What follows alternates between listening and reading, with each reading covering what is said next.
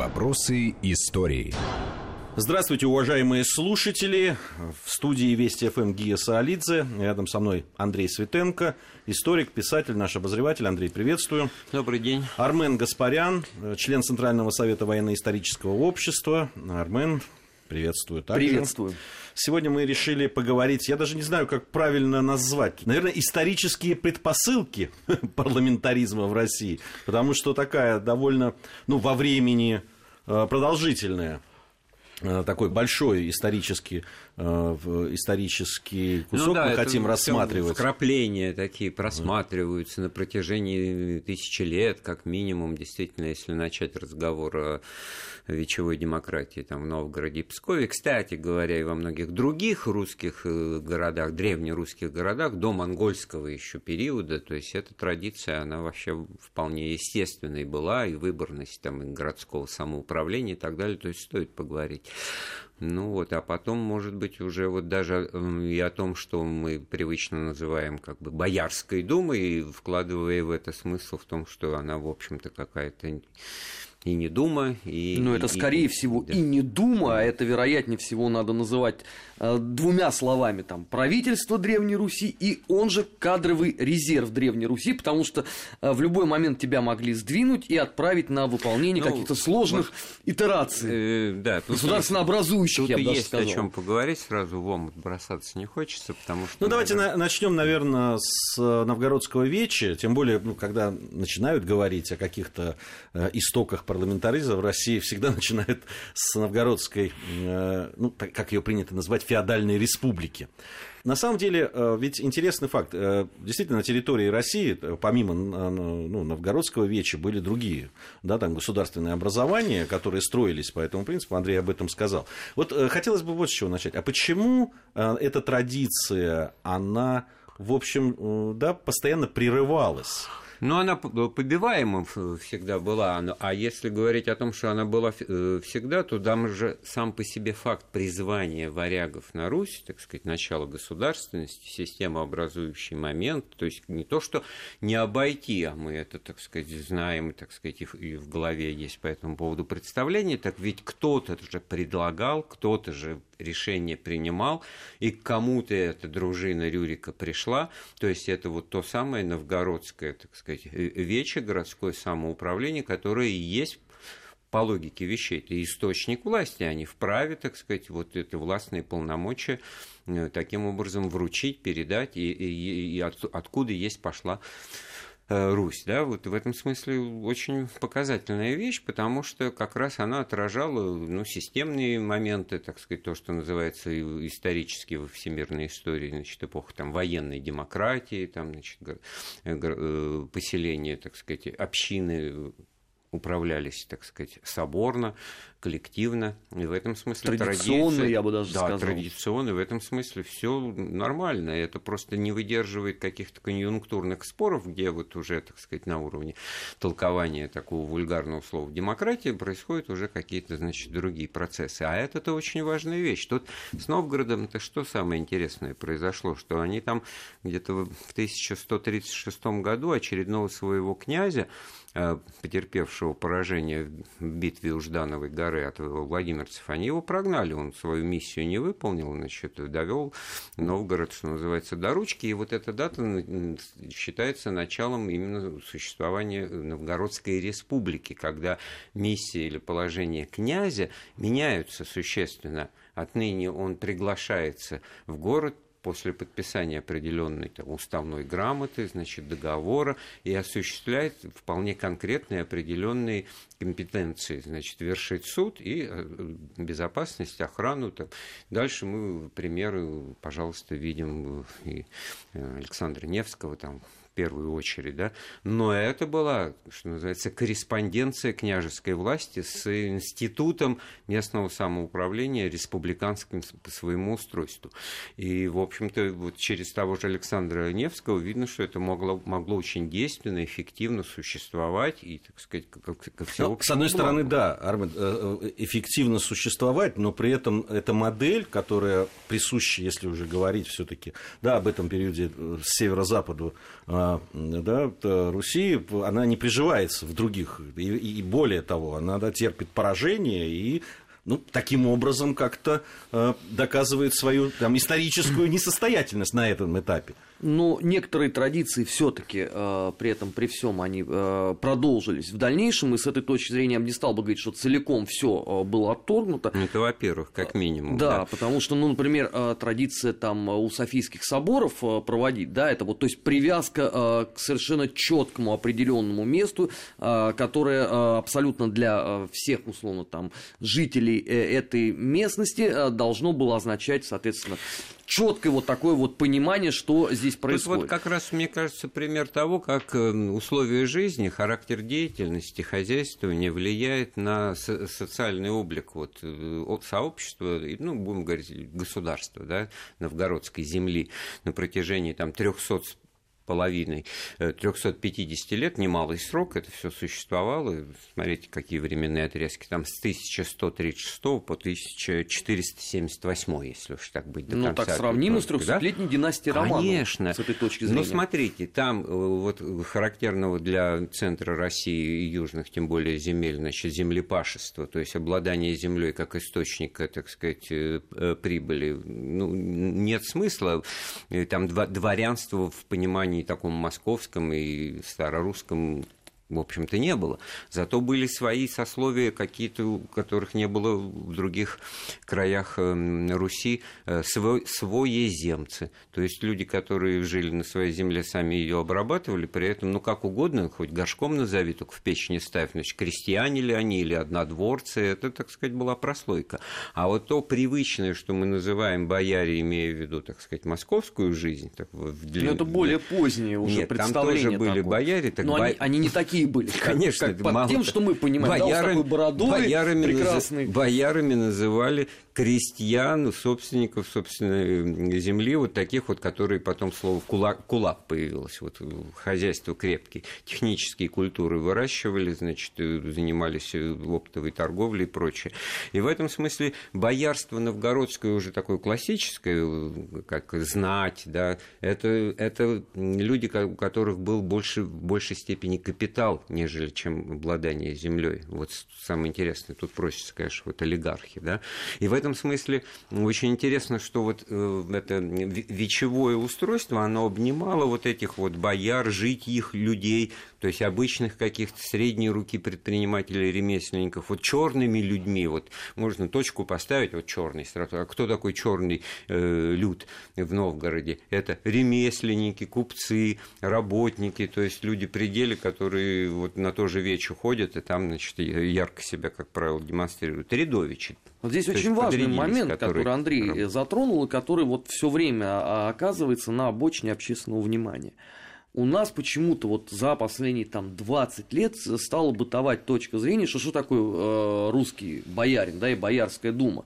Это либо Иван Грозный, либо Петр Первый. До этого ничего не существует. И, соответственно, после и этого... В промежутке. Тут, тут, да, в промежутке тоже ничего нет. То есть вот есть некое такое боярское сословие. Его у нас уже даже умудрились обозвать служивым, хотя это ничего общего не имеет. Изначально абсолютно. Но потом, конечно, это нет, сращивание ну, если, если мы говорим да. вот условно про формирование вот да. этого общественного кластера, нет, выражаясь есть, современным Запоминается языком. не просто последнее, запоминаются те моменты, в которые эту думу и этот институт власти, этот институт корреспонденции или там, значит, соучастия корпорации пытались ликвидировать. В первую очередь Иван Грозный, безуспешно, да, и во вторую очередь Петр I успешно. Тоже, кстати, очень интересно можно рассказать, какую он, в отличие от Ивана но, Грозного, Но самое принял... смешное будет, что не про ликвидацию будет условно вспоминать социум, да, а вот этот вот нашумевший там по кинематографу сюжет рубления там э, боярских бород. Сама ликвидация-то она окажется Петров, на обочине да. общественного ну, внимания. Прежде чем мы до Петра дойдем, все-таки надо говорить, поговорить об образовании общенациональных выборных, да, там, сословно-представительских органов. Это там, 15-17 век, земские соборы. Всё. А, ну да, так нет, как институт управления, как не, некая, так сказать, механика принятия решений судьбоносных, как правило, э, вопросов, это все было универсально. Да? То есть мы здесь должны прекрасно понимать, вот есть, растет и укрепляется Великое княжество Владимирское, потом с какого-то момента начинает называться Московским, значит, и потом становится центром объединения других княжеств и земель. В нем исторически складываются за эти пару-тройку сотен лет всего-то, да, своя знать, своя аристократия, свои бояре, которые суть некая, так сказать, управленческая сеть, так сказать, люди, занимающиеся управлением этого государства. То же самое существует в Твери, в Новгороде свое, понимаете? И в этом смысле это просто не, автоматически не складывается, не суммируется, это невозможно сделать, да, и тогда получается, что все присоединения в пользу великого князя Московского, они, как бы, так сказать, по остаточному принципу капает что-то на престиж, авторитет московского боярства. И просто один пример вопиющий, вот у Каташихина там он написан, когда князю Дмитрию Пожарскому пожаловали чин боярина, это произошло только на следующий день после выборов нового царя, то есть спаситель Отечества стал э, наконец-то боярином, да, то во время оглашения этой церемонии был назначен думный дворянин Гаврила Пушкин – который отказался это делать, говоря, что мы Пушкины по роду своему и происхождению не, не, невместно, так сказать, величавее, чем какой-то захудалый княжеский род пожарских, и где он, ау, кто это такие, так я ничего читать не буду, мне это, мне это стыдно, так сказать, вот словами того времени. Вот, оказывается, насколько, так сказать, служба московскому великому князю, а потом и царям, да, почиталась и, и людьми превозносилась, нежели чем, ну, сейчас мы как вот привычно, князь, князь, он же князь Пожарский, да, так мало ли, Оказывается, вот все эти за уничтожением уделов и, и мелких княжеских владений, это все вот Армян, правильно, они переходят в разряд служилых каких-то людей, которые должны жалования получать, какие-то дачи, как это тогда называлось. А то, что он там княжество Пожарское, это, это все уже в фамилию только умещается. Ну, то, вот о чем ты говоришь, это как раз вот трансформация в общественном а, сознании там в 19-20 а, столетии, да, когда уже вот формируется условно там, выражаясь современным языком, федеральная элита и региональная. И тут уже вот статус-кво восстанавливается. А на тот момент, конечно, вполне себе эта ситуация, она естественная. Больше того, я вот даже могу сказать, если бы Пушкин бы не выступил бы с подобного рода речи, вот это было бы удивительно. Потому что, ну, действительно, а как? Это идет уравнивание элит, а, а все-таки для а средневековья это, а это вещь недопустимая. Это вырождение системы, она перестает работать, потому что изначально, когда предполагалось, во всем есть смысл, конечно, что почему Пушкин? Да потому что его отец был там воеводой, да потому что его дед был, то есть, передалось ему. Так кого они воспитают в первую очередь навыки, опыт и знания передадут? Да сыну своему и внуку родному. В этом все, весь смысл вот этого домостроевского, так сказать, вот э, традиционного, так сказать, так я унаследования. Вот, вот как раз я а хочу в этой выражать... иерархии-то земские соборы, да. они же там, да, э, входил, значит, э, представители высшего духовенства, и, собственно, выборные от провинциального дворянства. Не только. Ну, верхушки горожан. Не только. Ну, верхушки. Выборные от э, слободского населения, значит, торгово-промышленно-купеческого, плюс вольные э, хлебопашцы, то есть вот черносотные Но все-таки провинциальное дворянство там присутствует. Это Конечно. Вот разговору, давай уточним, черносотенное не в том понимании, в каком сейчас все подумали. Черносошное, я сказал, не сотенное. Слово черная саха – это такой, э, значит, термин налогообложения движение, значит, Нет, я, я именно поэтому там, где... упомянул, потому что э, не так давно я как раз а, отвечая а, ну... на вопрос очередных вот таких вот э, удивительных людей, они же все ссылаются, что вот э, черная сотня, вот чернопашцы, да, они вот спасли Оттуда. в ополчении с князем Пожарским как раз Россию. Я вот только по этой причине напомню, да, но это, что это не совсем печальное обстоятельство прочтения такого, ну, даже не поверхностного, а по буквам, что ли, одну букву из одного слова берешь, ну, а другую это из другого. вопрос, который так вот трансформировал Можно вас к Земскому собору вернуться? Хорошо, вот к его значению, потому что, да, там в сознании человека, который понимает, что в 1613 году именно Земский собор да, всем миром принимает решение Так, Пригласить ты... Михаила Романова на царское это, это, просто как бы самый впечатляющий пример. Ну, вот, да. А и, э, традиция созыва земских соборов, она была и до этого, и после продолжалась для принятия любого ну, важного на тот момент казавшегося судьбоносным решением. Кстати говоря, правление Ивана Грозного, начинавшееся светло-благородно, так сказать, реформистский, как и вестернизация, цивилизационный путь, это очевидные вещи, начиналось с созыва Земского собора согласия, очень показательная вещь там вроде как бы что происходит? Ну, вошел в совершенные года, короновался в 17 лет, все, царь прав, никого не, не спрашивай. Нет, Иван Грозный как раз созывает Земский собор для принятия законодательства, для принятия действительно каких-то правовых основ существования общества, сложного, структурно, так сказать, состоящего из разных сословий. И в этом смысле он адресуется к чему? Он адресуется к демократическому институту, который есть суть, представляющий все сословия, ну, за исключением холопов тогда. То есть людей, которые сами себе не принадлежат, это отдельная тема для разговора. Но все свободные люди. Это, кстати говоря, ну, так же, как и в Древней Греции, изъятие всеобщей демократии, которая на рабов не распространялась, так и тут. Ну, нас, кстати, последний э, Земский собор в стране произошел без малого сто лет назад. То есть нельзя сказать, что это там условно 1613 год, и на этом все, история закрывается. Нет, 1922 год, Приамурский Земский собор, вот, как Андрей сказал, действительно, вот туда вот все возможные слои общества, все возможные общественные кластеры Армен, это очень интересный пример, ты просто уточни, потому что я думаю, что не, не все даже поняли, о чем идет а, речь. Ну, э, как известно, у нас гражданская война и на Тихом океане заканчивается. А, вот Владивосток – это последняя точка Э, где э, условно еще были, как они сами себя называли, антибольшевистские силы. И для того, чтобы... Э, вполне легально. Да, вполне легально. Для того, чтобы показать, что они являются частью исторической русской государственности, они проводят вот такой Преамурский земский собор, который постановляет, что все права на русский престол принадлежат династии Романовых.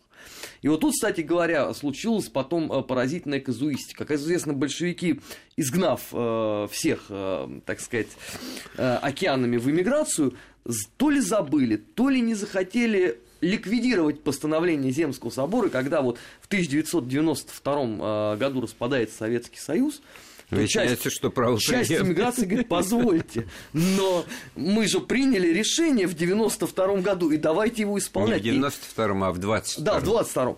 И я помню, что э, там, по-моему, газета «Куранты» поразительно написала, боже ты мой, а ведь действительно это все права вот у Романовых надсрочных на Если это надо еще дополнить, что в это время с разрешения, с подачи большевиков было так называемое буферное государство, да. Дальневосточная республика, которая отнюдь не на Дальнем Востоке, но и в Забайкале, и там, и в Сибири существовала, потому что фактически свою власть обеспечить большевики тогда там не могли, и они вынуждены были пойти на компромисс, принять вот такую так сказать, э, интересы, выражающие местного тамошнего населения систему, когда существовала вот э, преимущественно ну, тоже парламентская республика, но там были фракции, там были разные партии, там были большевики, но не только, пускай большевики там в большинстве, как всегда, но э, факт вот э, это тоже прецедент, да, такого, так сказать, ну, более, что называется, демократического, с человеческим лицом устройства, ну, для большевиков настоящих, искренних и преданных делу революции, это было, конечно,